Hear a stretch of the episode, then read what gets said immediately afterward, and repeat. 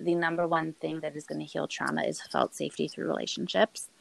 And so when you have caregivers who are committed to that sense of permanency regardless of what you do or what you say or you know and can understand that trauma isn't personal the trauma is trauma and continue to just kind of get on your level and meet you where you're at that's when you're going to see like really strong and solid outcomes Hey there, I'm Crystal Blue, and welcome to Flourishing in Color, a place for conversations between ordinary ladies with the hope that our perspectives allow you to gather meaningful insights that expand your worldview. Some of our experiences may be the same, others may be different, but when we listen, lean in, and learn, we will create a flourishing world in color.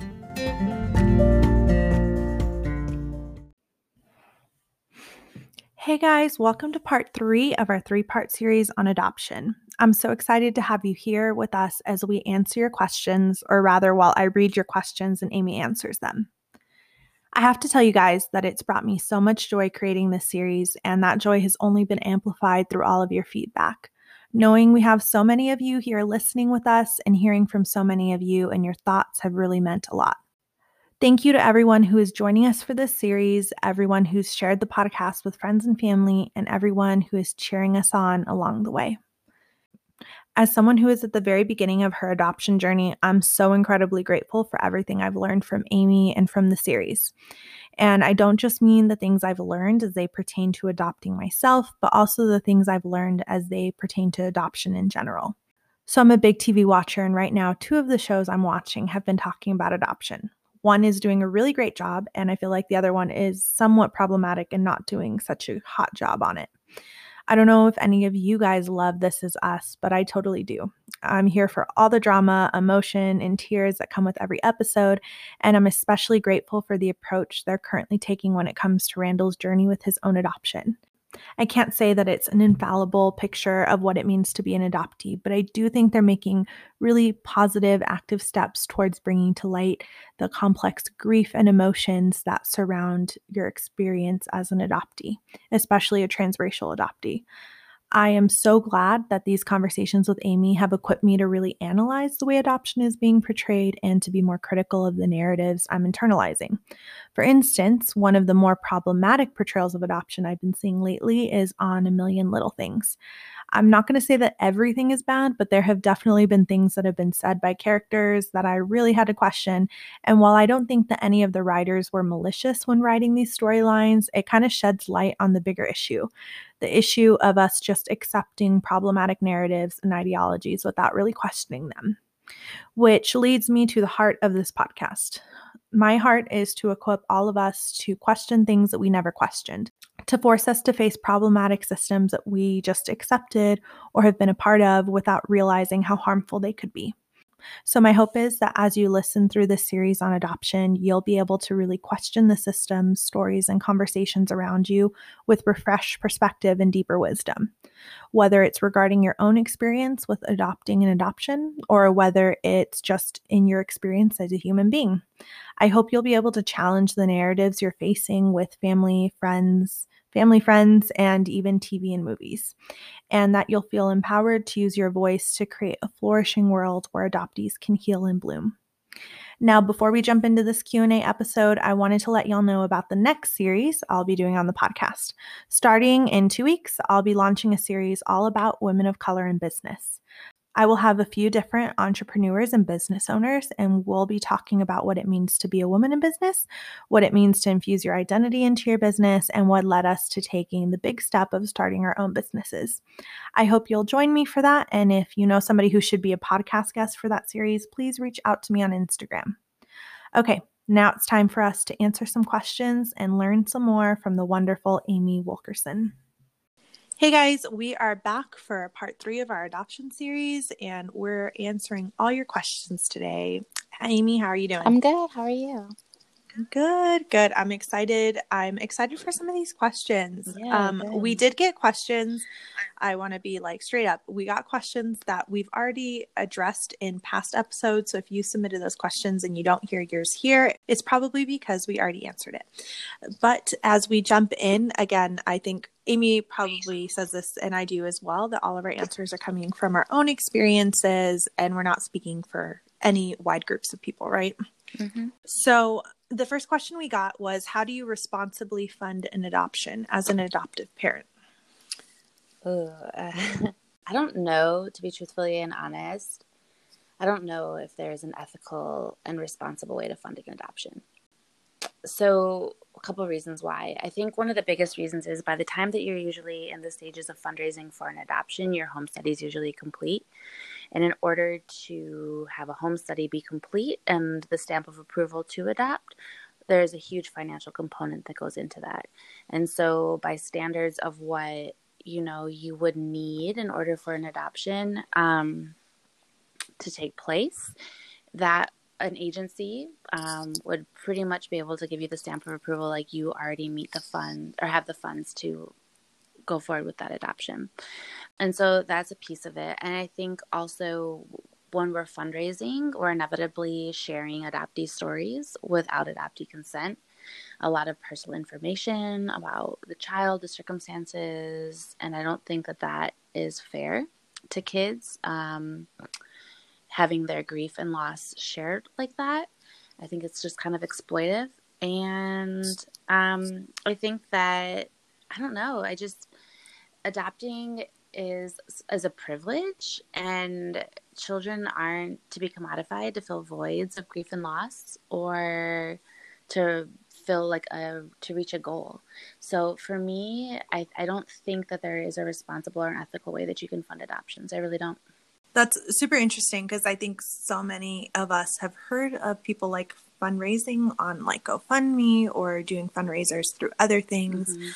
Um, so it is like a really interesting perspective that's definitely been in, like hard for me, I guess, like a hard pill to swallow because I do have a lot of people in my life who would totally help, but realizing that if I'm going to go forward with an adoption, I need to be able to pay for that ourselves, right? Because there's not just the initial adoption costs, but like we talked about, there's costs for um, therapy over the lifespan of the child, over um, your family therapy, um, just a bunch of different things that you want to not be stretched thin. And so you shouldn't be entering adoption if you can't financially afford it already, right? Yeah, and and you wouldn't necessarily.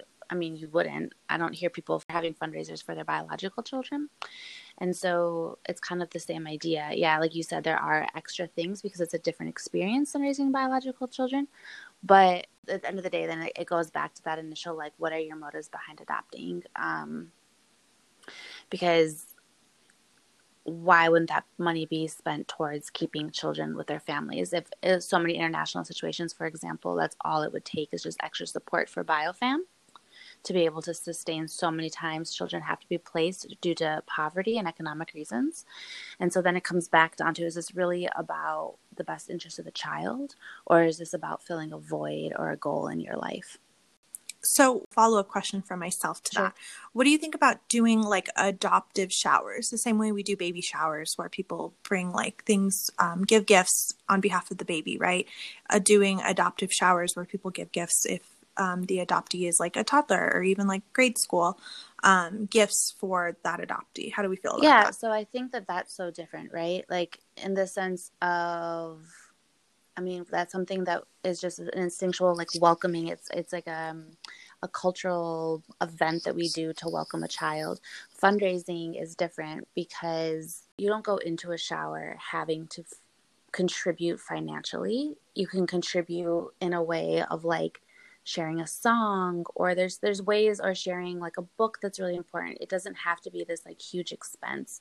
But when you're looking at communities that adopt they tend to be upper middle to upper middle class white communities. And so fundraising in those communities just continues to perpetuate um, white privilege and saviorism. And it's just it's not some it's just it's a very it's coming at it very different than um, what a baby shower is or what a welcome sh- welcome to the family shower is or however you would word it in the in a case of adoption. Next question. How important do you think it is for international adoptees to be connected to their culture, language, and what steps would you recommend for their families? Yeah, so I definitely think so it's it's funny, my husband and I were just talking about this today. So my husband's biracial, he's not a transracial adoptee, but he is biracial. And so we have like a similar experience in the fact that we always feel like we've been lost between two worlds. So I was raised by a white family I don't feel like I've been ever fully accepted into the white community as a BIPOC person, which makes sense. And then I've also struggled at times not being fully accepted into a Latinx community because people are like, I get, I hear like, oh, you're whitewashed, or you know, your Spanish isn't 100%, or whatever it might be, or I just don't get certain things because I wasn't raised in a Latinx household. So it kind of is a shared experience in that way. And we, we talk about that and we bond about that. So I think it is really important that there's an exposure to culture um, whatever culture that looks like but just diversity in general is just so important so as parents regardless of the topic our goal is always to be a model for our child whether that's with manners or how you treat people or you know hygiene whatever topic it is you want to model for your kids what that looks like. And i think that it's so important for parents to just model what inclusivity and tolerance um, an allyship looks like in general um, and what it looks like to have an anti racist life. And so, for transracial children, if they've been pulled from a different country or even a different community within this country, I think it's so important that parents create spaces that are inclusive and that are diverse. Recently, a friend um, posted uh, posed a question online that asked, like, if you live in a rural area that is not diverse, do you think you should move on behalf of your transracial adoptee? And like, there was a, a bazillion answers, and they all to sum up in one word were yes because you just have more access to resources um, and access to communities that aren't that don't look the same and that don't act the same. And that's that's something that we i mean we would i guess i would hope everybody would just strive for regardless if you have an adapt an adoptee or not. But i would also say that take your adoptees lead um, don't just like inundate them with things because that can also feel really overwhelming and at different life phases they might want to connect to certain things and then they might, might want to pull back and that's very normal and that's natural so just to give an example like I wanted so badly to speak Spanish, but I couldn't. And I grieved over the loss of my language for so long that I started skipping Spanish class, which seems so counterproductive, right? Like, if you want to speak it, why wouldn't you go? But my grief was, I could not articulate or understand or process. I wasn't at a place where I could process yet, like, how I had lost my language. And so for me, I just dealt with it by literally skipping school. and so, um, but that's like how it is. So when I was ready to accept language, now I speak Spanish, but it wasn't until I was ready to take that step that I could really um, embrace that. So it's it's it's it's a balance between you know figuring out a way to incorporate that loss and that grief into your adoptee's life and to help them. But I also think that we can't just say like oh if i have a black kid i'm going to have a black mentor right like that's not enough like as a parent you need to be modeling like relationship with other races i think it's interesting because you are bringing up so many great opportunities right whether it's moving whether it's surrounding yourself with people that don't look like you um, or whether it's just modeling those interactions i know that some people might be wondering like this seems like too much. You're asking too much of me. And I do want to echo what you said last episode that adopting isn't about creating the perfect child to like fit mm-hmm. your family. It's about creating the safest sense mm-hmm. of permanency for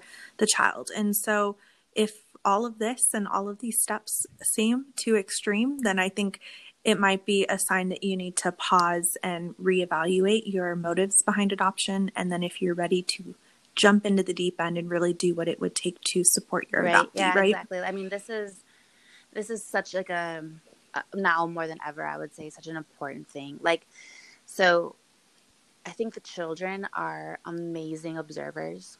They're smart. They're they're you know so like they're just like they have little sponges, right? They're amazing observers, but they're not always the best interpreters. That doesn't mean that what they're feeling isn't valid. It's just that they don't necessarily have the context to always place what they're observing. So, for example, like if you are a white family and you have a BIPOC child, your child, and the only other BIPOC children in your community are other adoptees, then they're observing that, right? That the only other BIPOC people I know are all adopted like me, but then they might come to the conclusion that people from my community don't know how to raise children, which is an, an inaccurate statement, right? Mm. So, like, if I, as a child, only knew Latin Latino kids by being other adoptees, then it would be easy. As a child, I could come to the conclusion, well, maybe Latino communities don't know how to raise their children, which is absolutely not true.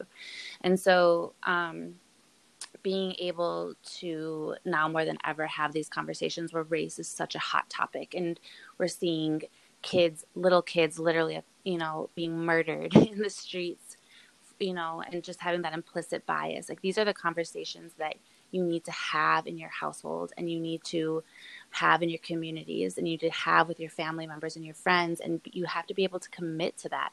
And if that's not something that you're able to commit and to stand up for and to practice these anti um, anti-racism then that might not, being a transracial parent just li- to an adoptee just might not be something right now that would be best to take on Okay, so this is going to be like another one okay. of my follow up questions. So I talked a little bit in the intro about um, This Is Us, and I I've told you a little bit about how they have like this whole adoption transracial mm-hmm. adoptee storyline going on.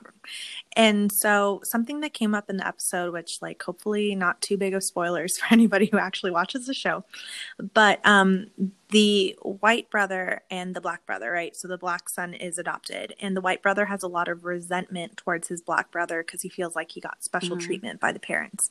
Because the white parents didn't know how to confront race, so they just gave him extra stuff to try to make up for the mm-hmm. feelings of otherness.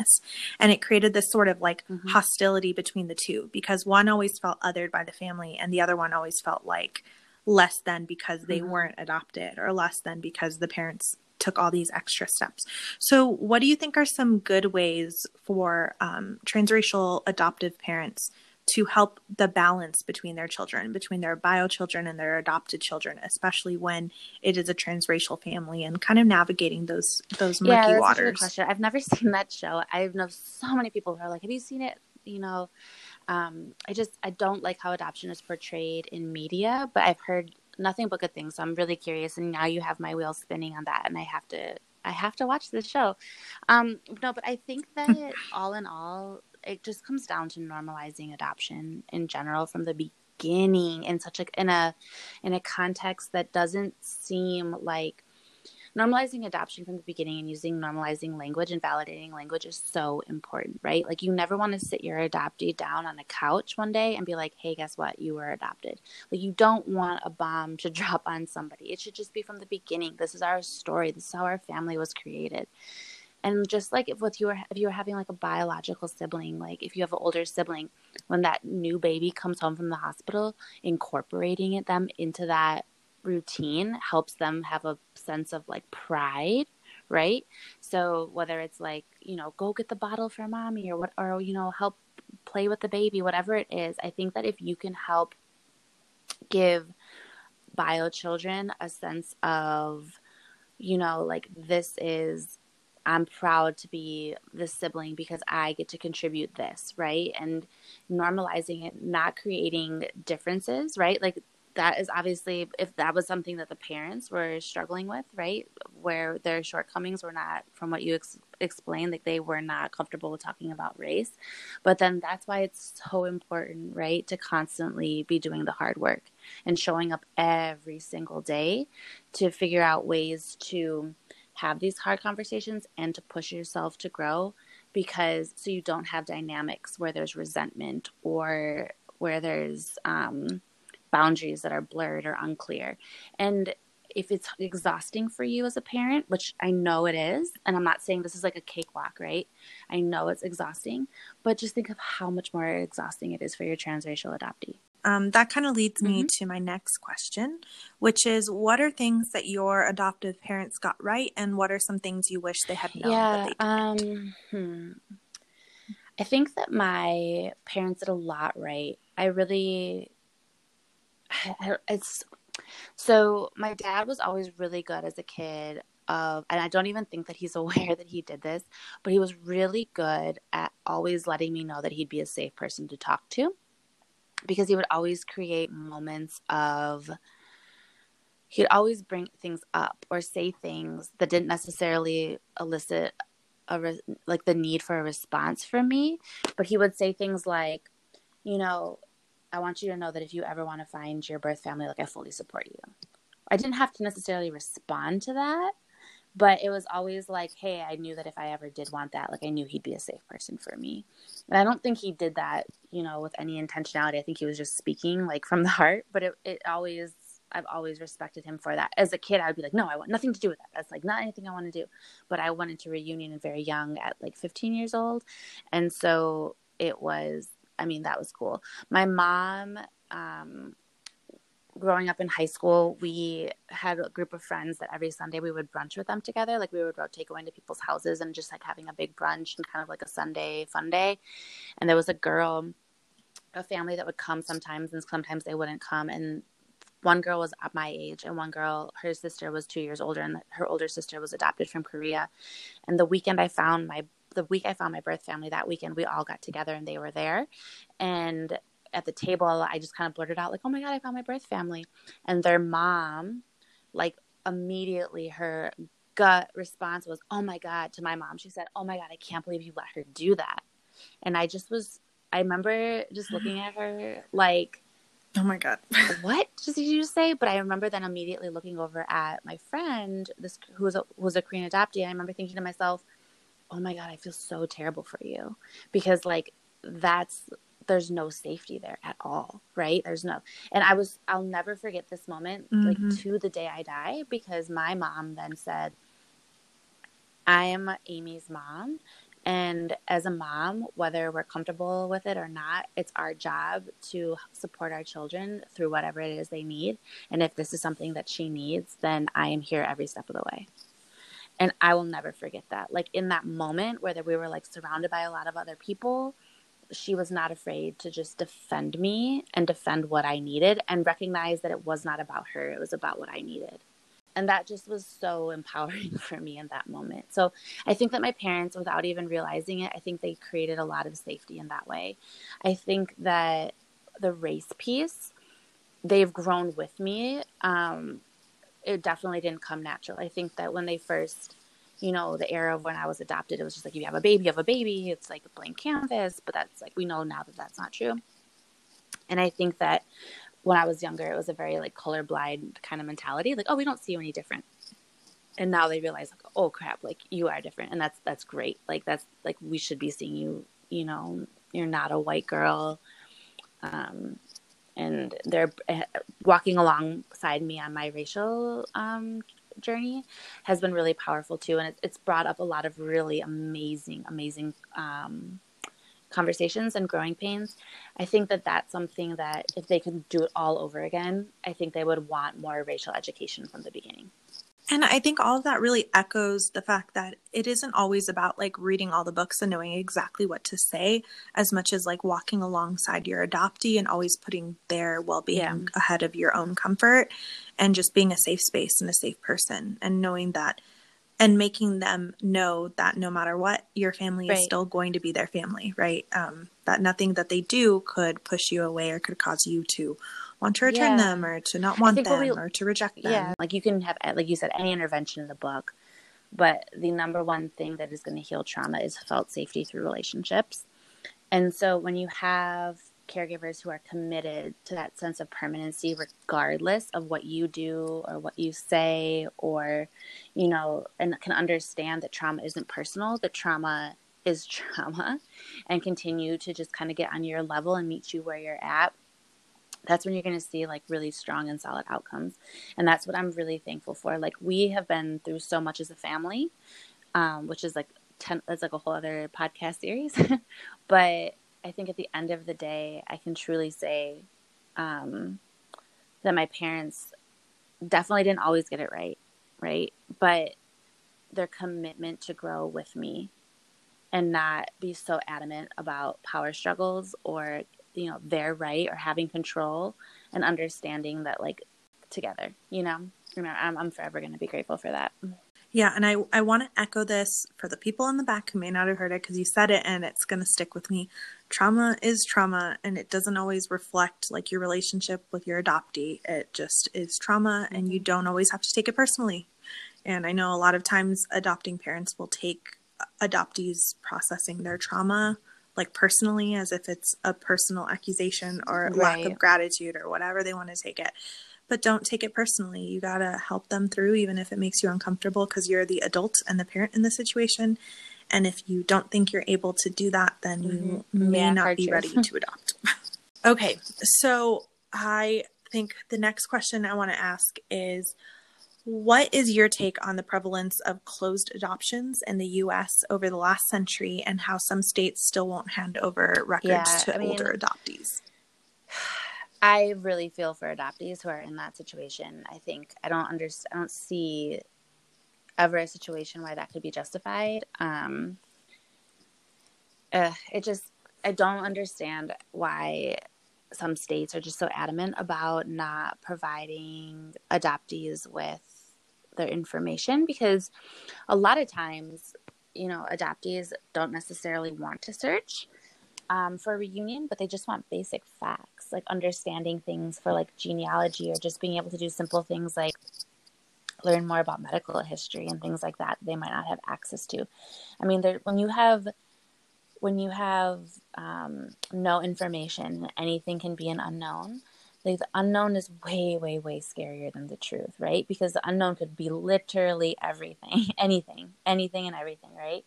But once you have the truth regardless of how hard it is it's a tangible place to begin and it's a tangible place to start.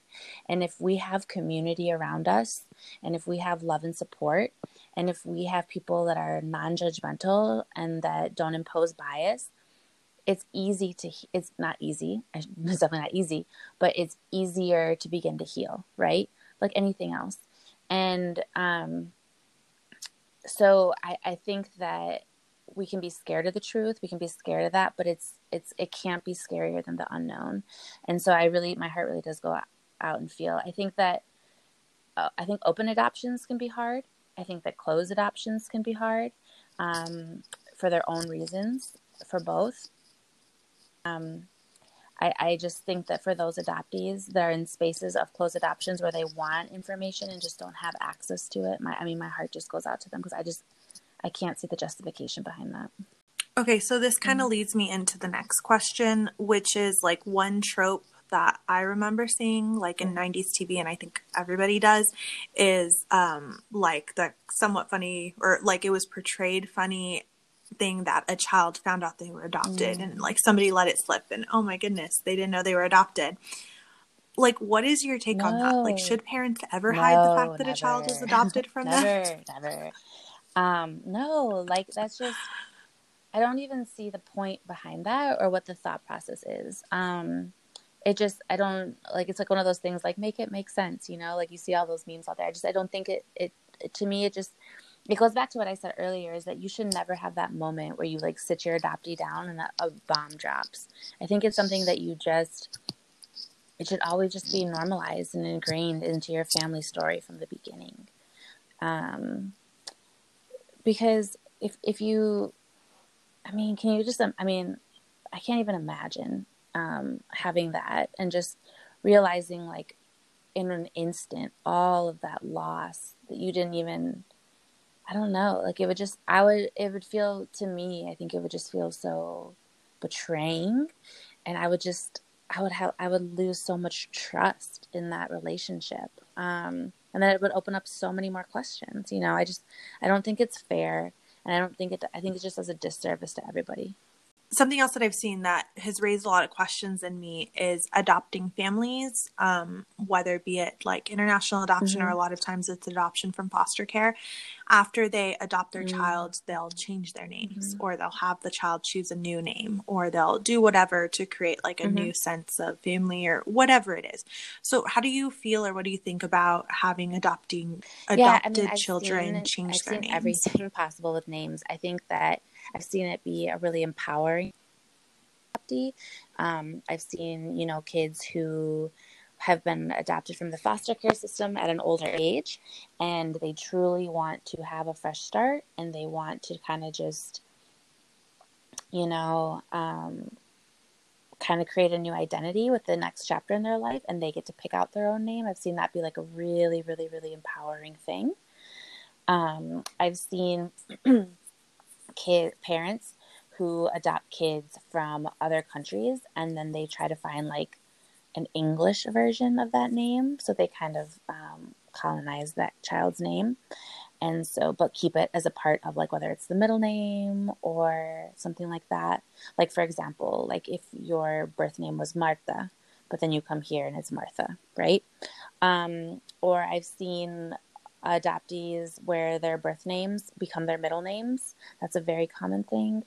Um, and so I've seen it all play. I think that what adoptive parents need to be prepared for is that well, what I've also seen is that if a name is changed, I've also seen, and this is actually a lot more common than I think people realize, is that when adoptees get older, then um, like high school or you know older, um, they will go back to their birth name, whether it's a part of their name or not, and demand to be called by that name.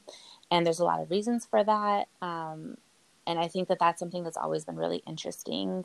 Um, which is under like just the whole identity process and just you know playing around with what would it mean to be called by my birth name like this was my original name right um, and then i've also seen it's interesting because i've also seen like with international adoption i've seen some governments change names or children who didn't have a birth name but come over with a name and so it's interesting the, the names is such like a it's such an interesting topic because this in itself could be like a whole podcast episode. It could be like a, a series, another series, because there's so many different ways that ad- adoptees identify with name. For me, for example, I think my name, I was really animated about changing my name at um, marriage because my first name, my adoptive parents gave me, um, and I'm named after someone in our family. And then my middle name is my birth name, and then my last name is my husband's name. So I feel like my name represents all three families of mine, and to me that was like super special. But every adoptee perceives their name in such a personal way connected to their identity, um, and so names are just yeah. I just I give parents the heads up that that is common but I, have seen it be empowering and I've seen it be, yeah. I think if you can incorporate birth name somehow into their forever name, I think that that, I think that that's really beautiful. I love that. I love that it's not cut oh, and dry. Totally. That there's all these nuances and um, and it it's good because I think it's hard. Part of me wonders if like giving somebody a new name is going to like erase who they are, or if it's going to empower them. And then knowing that there's all sorts of in between that you got to navigate and it goes child by child which is pretty yeah. much everything in the adoption process right you got to go child by mm-hmm. child and figure it out so another question we got and uh, this one's a little stickier it's a little broader but the somebody wanted to know your take on the Hart family case. So, um, for those who don't know, I'm going to give a little backstory. The Hart family murders was a murder suicide that took place in March 2018, where Sarah and Jennifer Hart um, murdered their six adopted children by driving their SUV off a cliff. Some people may know, like their son went super viral for giving a hug to like I think a police mm. officer. That growth journey has to be. And then they started capitalizing on that about like their happy transracial family. And then all of a sudden they like drove their SUV with like all eight family members off a cliff. And it turns out there were all these allegations of child abuse. And it's just this whole whole spiraling thing. So it kind of leads into the bigger question, not just of that family case, but there have been so many cases that we've seen in the media, like over time, and I bet even farther back that aren't reported about adopting, uh, sorry, adopted adopting parents um, murdering their adopted children or sending them back or whatever it is. So I'm going to give you like uh, this time. I want yeah, to know so all your thoughts I, on I, all of that. Now that you're saying that out loud, I'm I like remember pieces of that story and like how heartbreaking for so many reasons, right? I mean, gosh, like there's so many things like I do remember that there were so many allegations of abuse that came out later, right? That these these kids were like there had been reports right that had actually gone to cps i believe and i think i think that that strikes mm-hmm. me as yeah. problematic obviously for a lot of reasons but it's just that implicit bias right? Like hey here's this loving white parents but there's like that implicit bias that oh well there's nothing wrong here right? Maybe we don't have to dig deeper. But clearly there's like struggles in mental health and caseworkers like I mean, they weren't, I don't think all the, I, I could be totally wrong because I'm not 100% familiar with the case, but I don't think that they were a six sibling set, like biological sibling set. So, why, if that family was getting burnt out or if that family was struggling, um, why were, were caseworkers continuing to fill their home with more kids? That's just doing everybody a disservice, right? Because more stress is going to lead to things like abuse or mm-hmm. you know driving your kids off a cliff apparently um and so yeah that's i don't know that's so disturbing and then you know so often you hear you know in the media or not just in the adoption world i mean it's it's more common than you would think where people try to quote unquote, unquote like return their children um, because agencies in general just workers in general, I just don't think do parents um, the service of really letting them understand what grief, loss, and trauma with all the nuances in the adoption foster care framework. And so when kids start presenting with um, trauma related symptoms later in life, even if it's like, you know, two years old or 15 years old or whenever that may be, parents think, whoa, like, what the heck? Like, this is not, you know, what I was expecting. I didn't sign up for this. I shouldn't have to deal with this, you know? And then, um, unfortunately, parents then, you know, try to trade in or return. Um, and this has caused problems in the international community. This has caused other countries to stop doing international adoptions with the United States because there have been parents who have tried to send their children um, back to home country, and so it's it's it's so heartbreaking. Like it's so heartbreaking. Adoption in its essence, like we already talked about, should just be about creating places of, or you know, senses of safety and permanency for children, and that lasts a lifetime.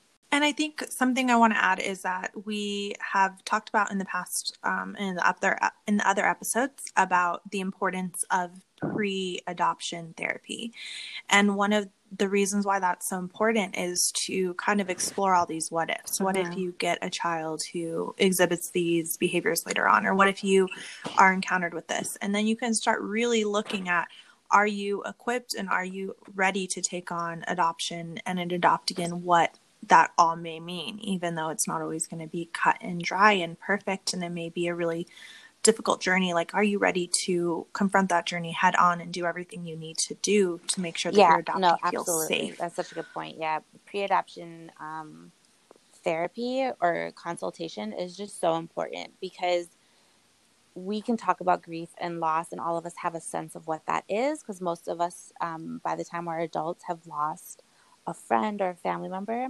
unfortunately so we have like an idea of what that feels like but to understand that with all the nuances within the adoption framework is so important because that can give you spe- more specific insight of what you might experience. Um, and and a lot of parents just don't have that exposure from workers, and I think that workers need to do a better job. I think that um, you know systemically things have to change.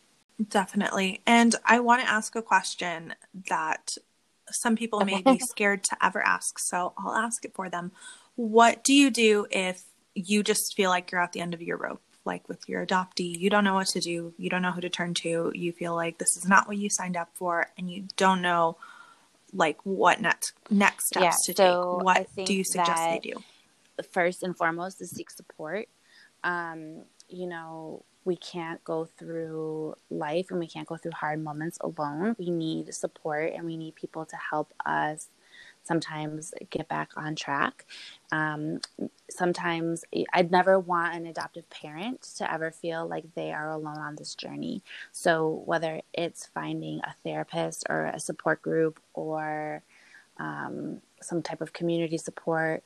I think that that's really important to help normalize like what you're going through. Sometimes all we need when we're at like the end of our rope is just to know that we're not crazy, that like what we're going through is normal and that we're not the only person experiencing these feelings. I think all of us can relate to that just with COVID, right? Like oh my god why am i so sad I, you know but everyone you talk mm-hmm. to your mm. friends and everyone's like i'm so I have the worst cabin fever like i can't get out of the house i can't do anything and you realize like okay i'm calmer now because i know that this is a shared experience with other people right so i think first and foremost is always finding that sense of community and that sense of support and then you know just like taking breaks is okay right not like necessarily like you know, but I mean, finding that respite. Like, do you need just like a weekend away? Is there somebody who can come, like, whether you have a partner at home or somebody, like, just to give yourself a breather? Like, we all need that, whether we have adopted children or biological children, right? We all need a break because it really does take a village. So I would say find your community, find your support, find um, ways that you can kind of just breathe and get some space and get some clarity and then um, try to come back and just and just remember at the heart what we've already said is that trauma is not personal if you can try to remember that. I think it's really important that this is um, a journey that your adoptee is going on and difficult behaviors are a sign of what they're going through and what they're experiencing and what they're trying to process. And in terms of it not being personal, something that I want to bring up that I've heard as people have found out that we were planning on adopting like throughout the course of our marriage, we've heard mm. comments like, make sure you don't adopt somebody with disabilities, or what if you adopt them and they have like medical something that comes up, right? Like all these different questions. And it always, for right. me, begged the question like, well, what if my biological children turned out to have like some sort of disability or some sort of medical mm-hmm. condition?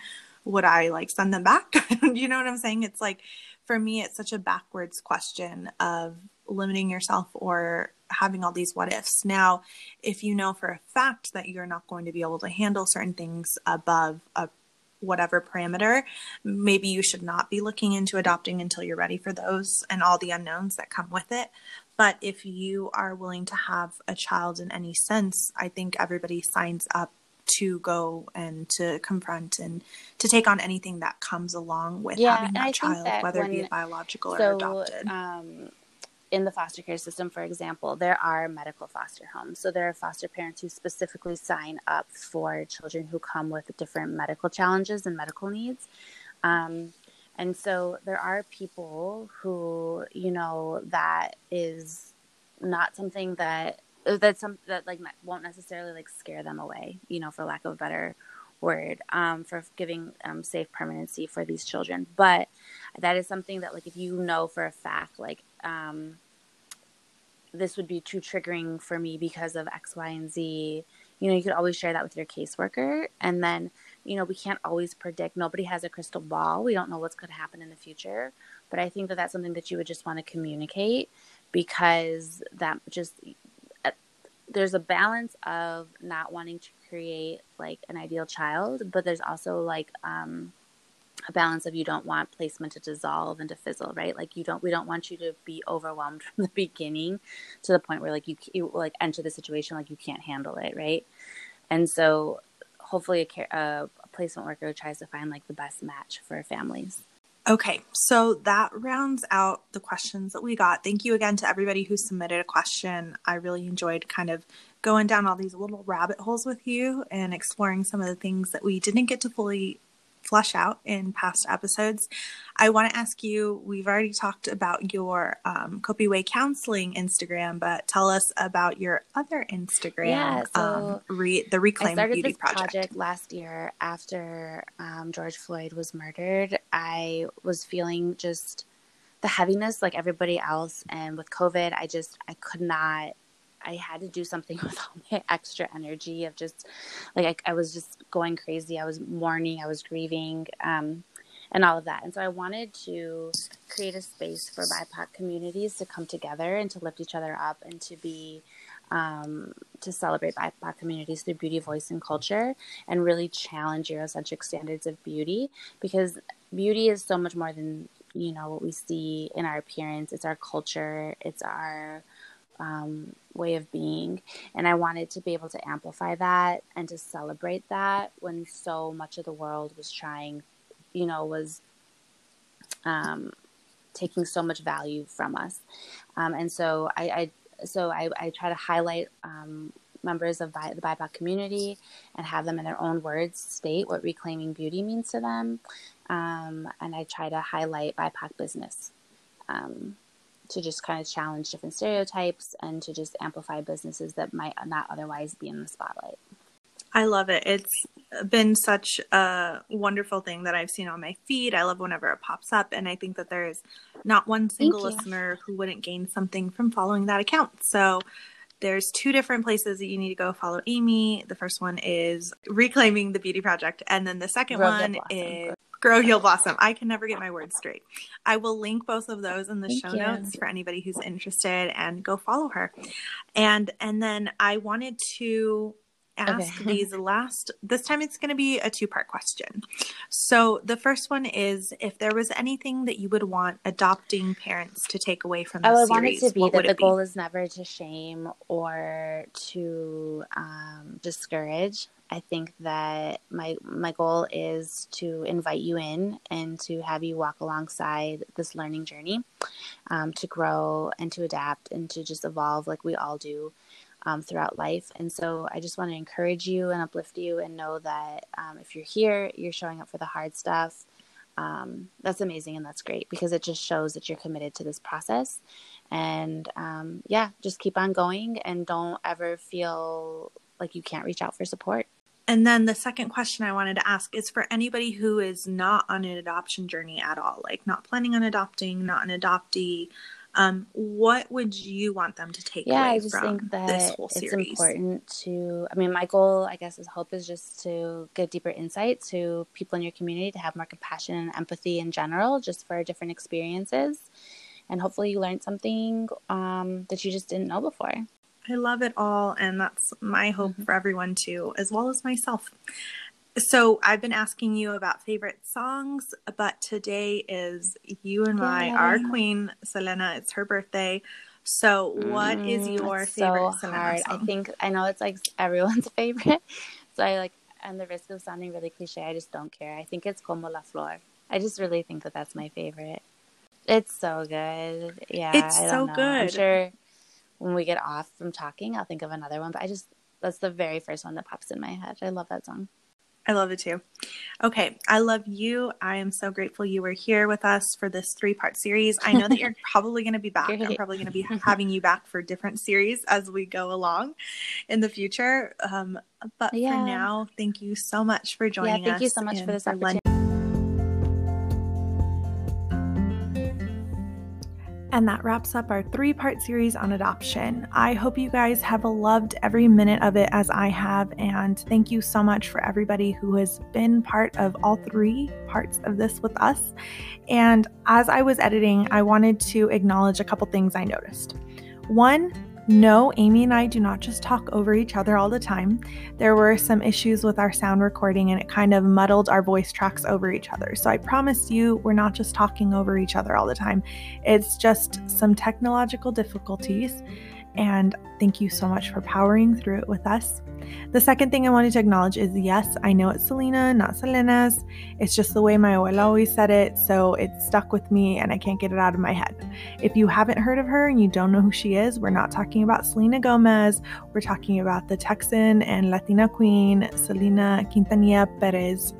And if you have not heard her music, please go check her out right now. I think it'll make your day. And third, I want to acknowledge that some of the stuff we've said may feel a little harsh. It may feel like we are telling people that they should not be adopting at all, like they're not worthy of adopting, maybe shaming adopting parents. And I want you guys to know that that's not our intent at all. Our intent is to advocate for adoptees every step of the adoption process. We want to make sure that adopting parents know what they're getting themselves into and that they can truly commit to the hard work that it takes to adopt a child, to adopt someone who has gone through trauma and grief and loss, and to be alongside their adoptee in every way in the most supportive way to both help enrich the life of that adoptee and your adopting family, but also to help create the safest sense of permanency and create the best outcome for your family. So, we're not trying to be gatekeepers. We're not trying to say only certain people should be allowed to adopt. Instead, we're trying to make sure that for some of our adoptees that may not have the language or the voice or the age to advocate for themselves yet, that we're doing the advocacy for them.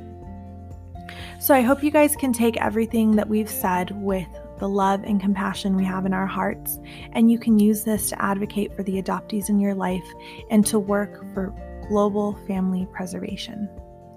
And of course, I have to make the plug. If you haven't already, please follow us on Instagram at Flourishing in Color. Please follow us on Spotify or subscribe and rate us on Apple Podcasts or whatever podcast platform you're using. Do what you can to help support our little community and help us grow. Today's ending poem is extremely special because it's by Amy Wilkerson herself. And it isn't just by Amy, she's actually going to be reading and performing it. Many may not know that Amy is a spoken word poet, and so this poem is something she wrote back when she was a child processing her adoption, and I'm so excited for us to be able to hear her poetry in her own voice.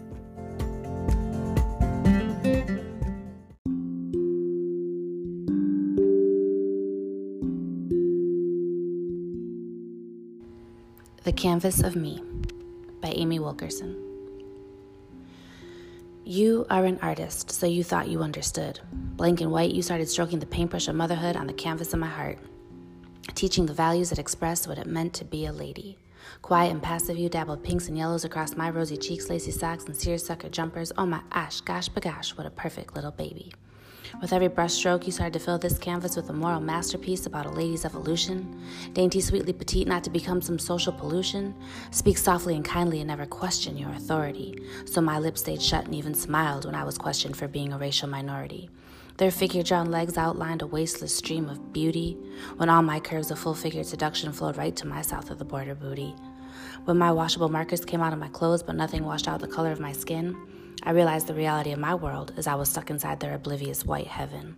Her paintbrush started filling up my canvas with the sounds of a colorblind, it's all right, I don't see you any differently kind of empty reassurance, as, this, as if to save me from my medium brown existence as a burden. And as I sketched out different ways that I could appear, nothing I did matched the brown abstract reflection that haunted me in the mirror.